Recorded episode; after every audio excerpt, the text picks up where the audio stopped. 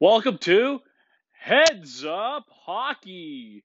It is all things hockey talk and all things centric around the game. And it's also New Jersey Devils talk as well. And please enjoy the show. Welcome back, everybody, to another episode of Heads Up Hockey. It is Wednesday, the 26th of July. It is not too far from NHL preseason camp and all the good stuff that's going to be a coming. And we're definitely going to have to talk about the retirement of Patrice Bergeron and the extension of Sebastian Aho and how this can possibly affect, well, both the Metropolitan Division and the Atlantic Division in today's episode. So, without further ado, it's been a little while but not that much of a while because for those of you who know me, I went on uh, the Rangers uh, Blue Seats podcast with Jimmy Finizzi of the Hockey Podcast Network to talk about the Metropolitan and how it would affect all the eight teams. Plus, I was on the Let's Go the Locked On Devils podcast with Trey Matthews talking about the wrap up of the 2023 uh, season. So basically, the 22 23 season, I gave my uh, my X factors, my MVP, and I also talked more about what the Devils could be doing this upcoming season. And I've been doing that kind of stuff as of late because, you know, it's been a little while and I just wanted to get back out there.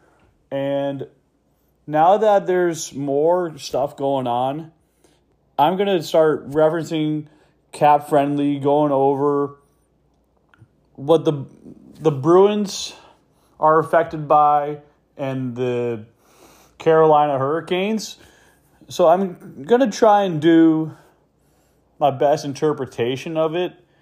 So without further ado, here we go once again.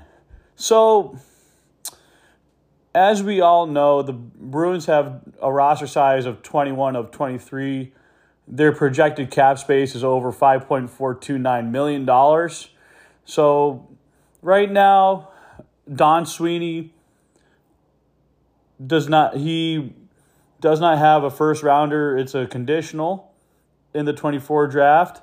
Uh, this no second rounder, no third rounder.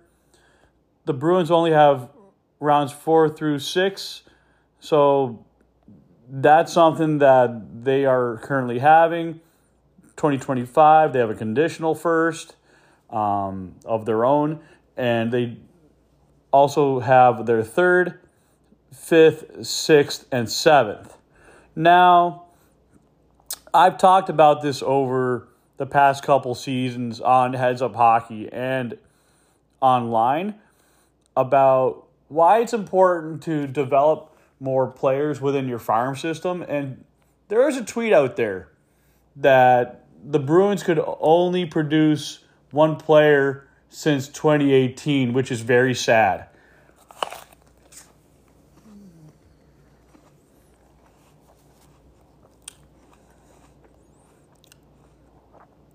So, as of now, if you look at the age of the Boston Bruins, with their forward core, they average an age of 29.1 years old. So 46.1% of their cap hit is all on forwards. Majority of it is because of David Pastrnak for the next eight years with 11.25 million per. And then you take a look at Marchand, you know, Marchand is 35, Charlie Coyle is 31. Um, I'm going to see a big drop off in Pavel Zacha. I'm not trying to hate on the guy, but when he was playing with guys like Bergeron and uh, Krejci, you know, his stock took off pretty well, but you're going to have to rely more on Zacha, Pastrnak, Marchand, Coyle. Zacha is going to have to step up his game again and DeBrusk is going to have to do the same thing. Morgan Geekie, same story. He's going to have to step up his game. Uh, Milan Lucic is going to be a bottom six guy. Physical presence.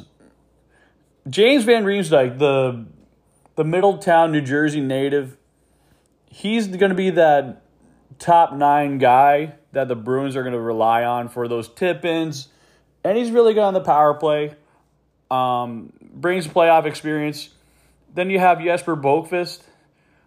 I think he has a lot of untapped potential, like 22 points, but he could score another eight points and he'll be a solid pickup. But he just didn't fit into the Devils' near and long term uh, mold.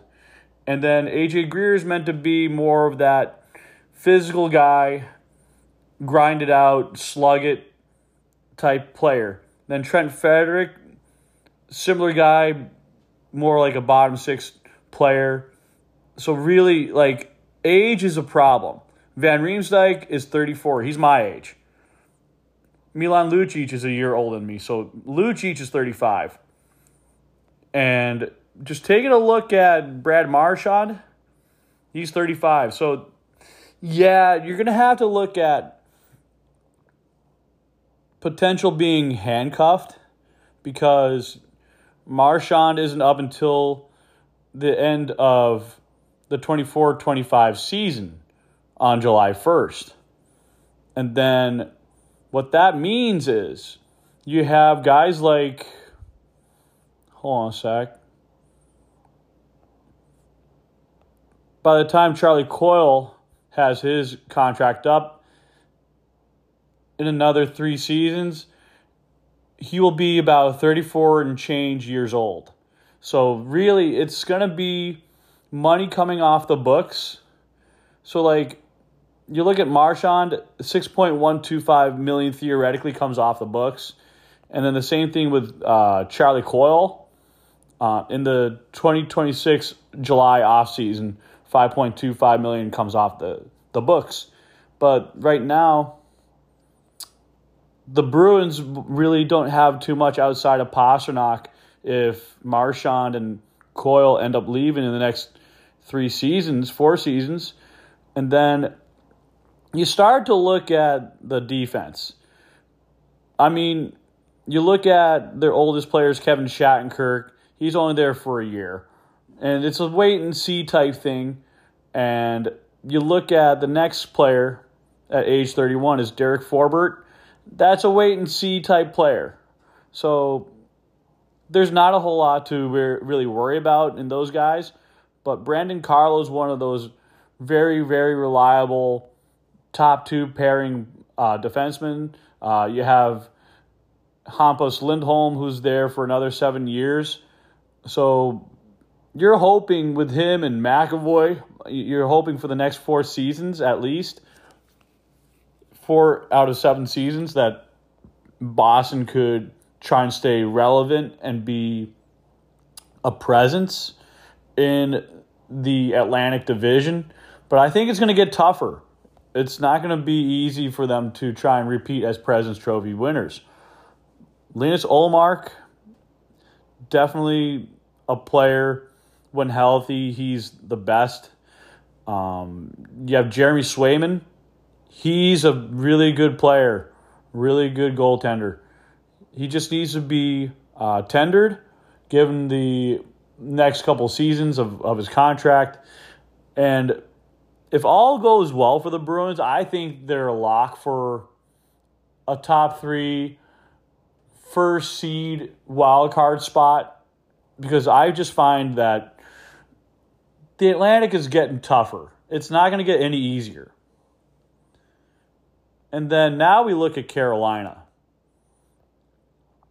So they only have $845,583 in cap space.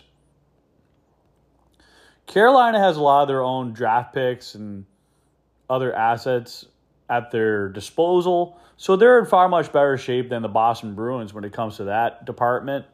And their forward core is only 27.1 compared to the Boston Bruins.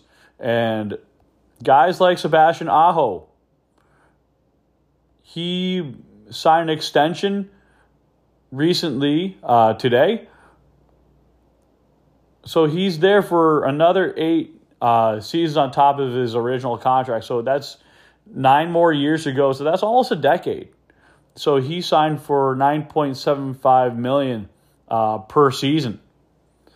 So that'll be an increase over his 8.4625 uh, million dollar contract. They already have Teuvo Teravainen.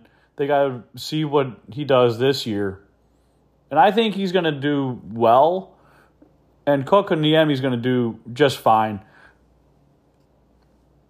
And Michael Bunting's going to be that top nine, bottom six type player. Go for the tip ins, crash the net, create chaos. Um, saw him play with the Maple Leafs before he's traded. Uh, Martin Necas is someone who's going to definitely grow on Canes fans. He's definitely going to be the player that's going to score timely goals and play make when he really can. Very underrated player. Jordan Staal, if he can just have two thirds of those points and production from last season, the Canes will be just fine.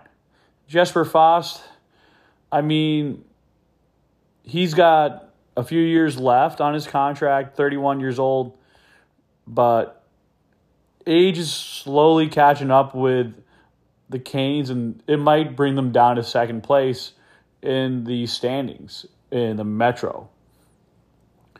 Jordan Martin was the one who stood out in the playoffs on top of Jordan Staal.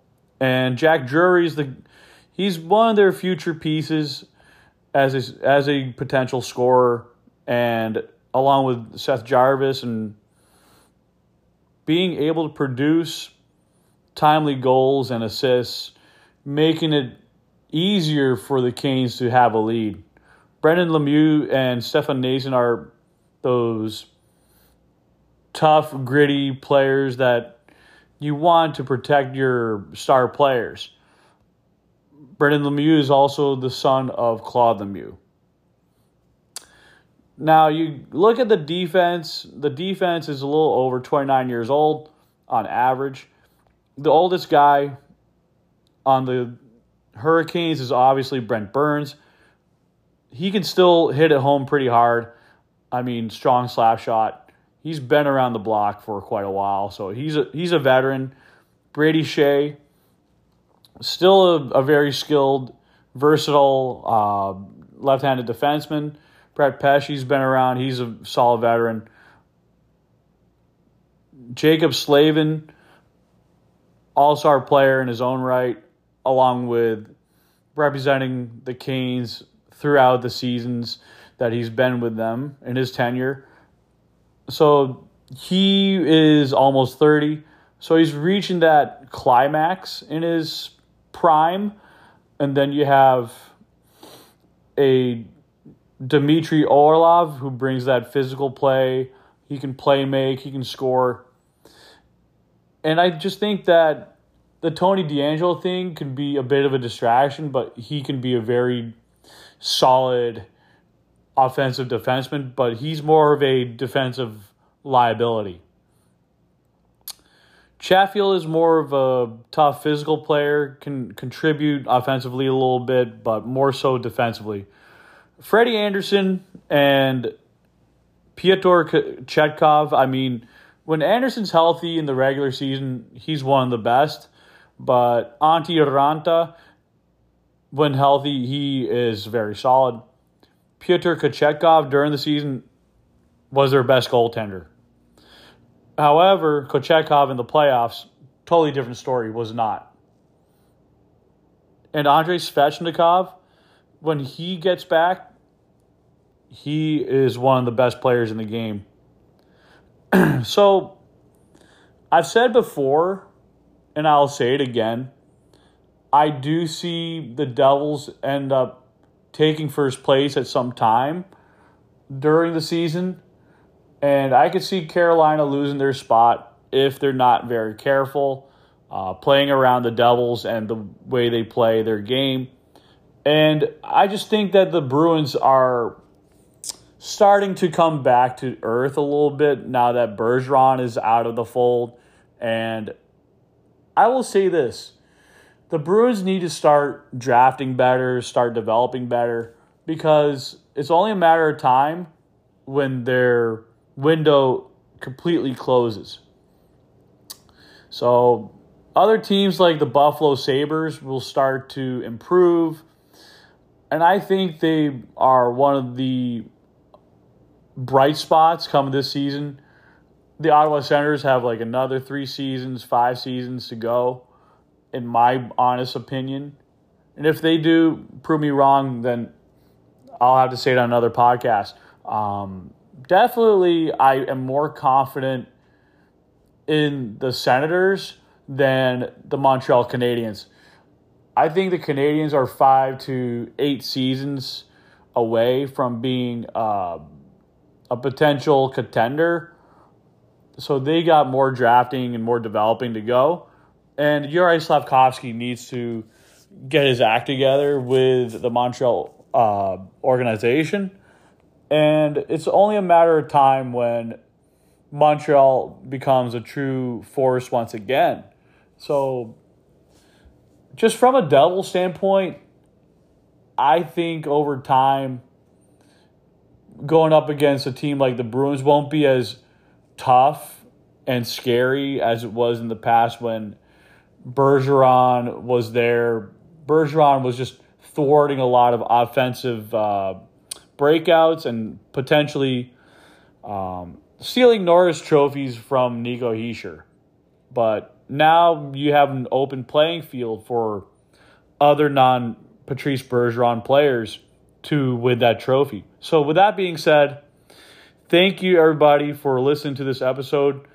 Hit the like button on YouTube, subscribe to Heads Up Hockey Podcast on YouTube, also on Google Podcasts, Amazon Music, Spotify for podcasters, and look on Spotify, Apple, wherever you get your podcasts, you'll find us.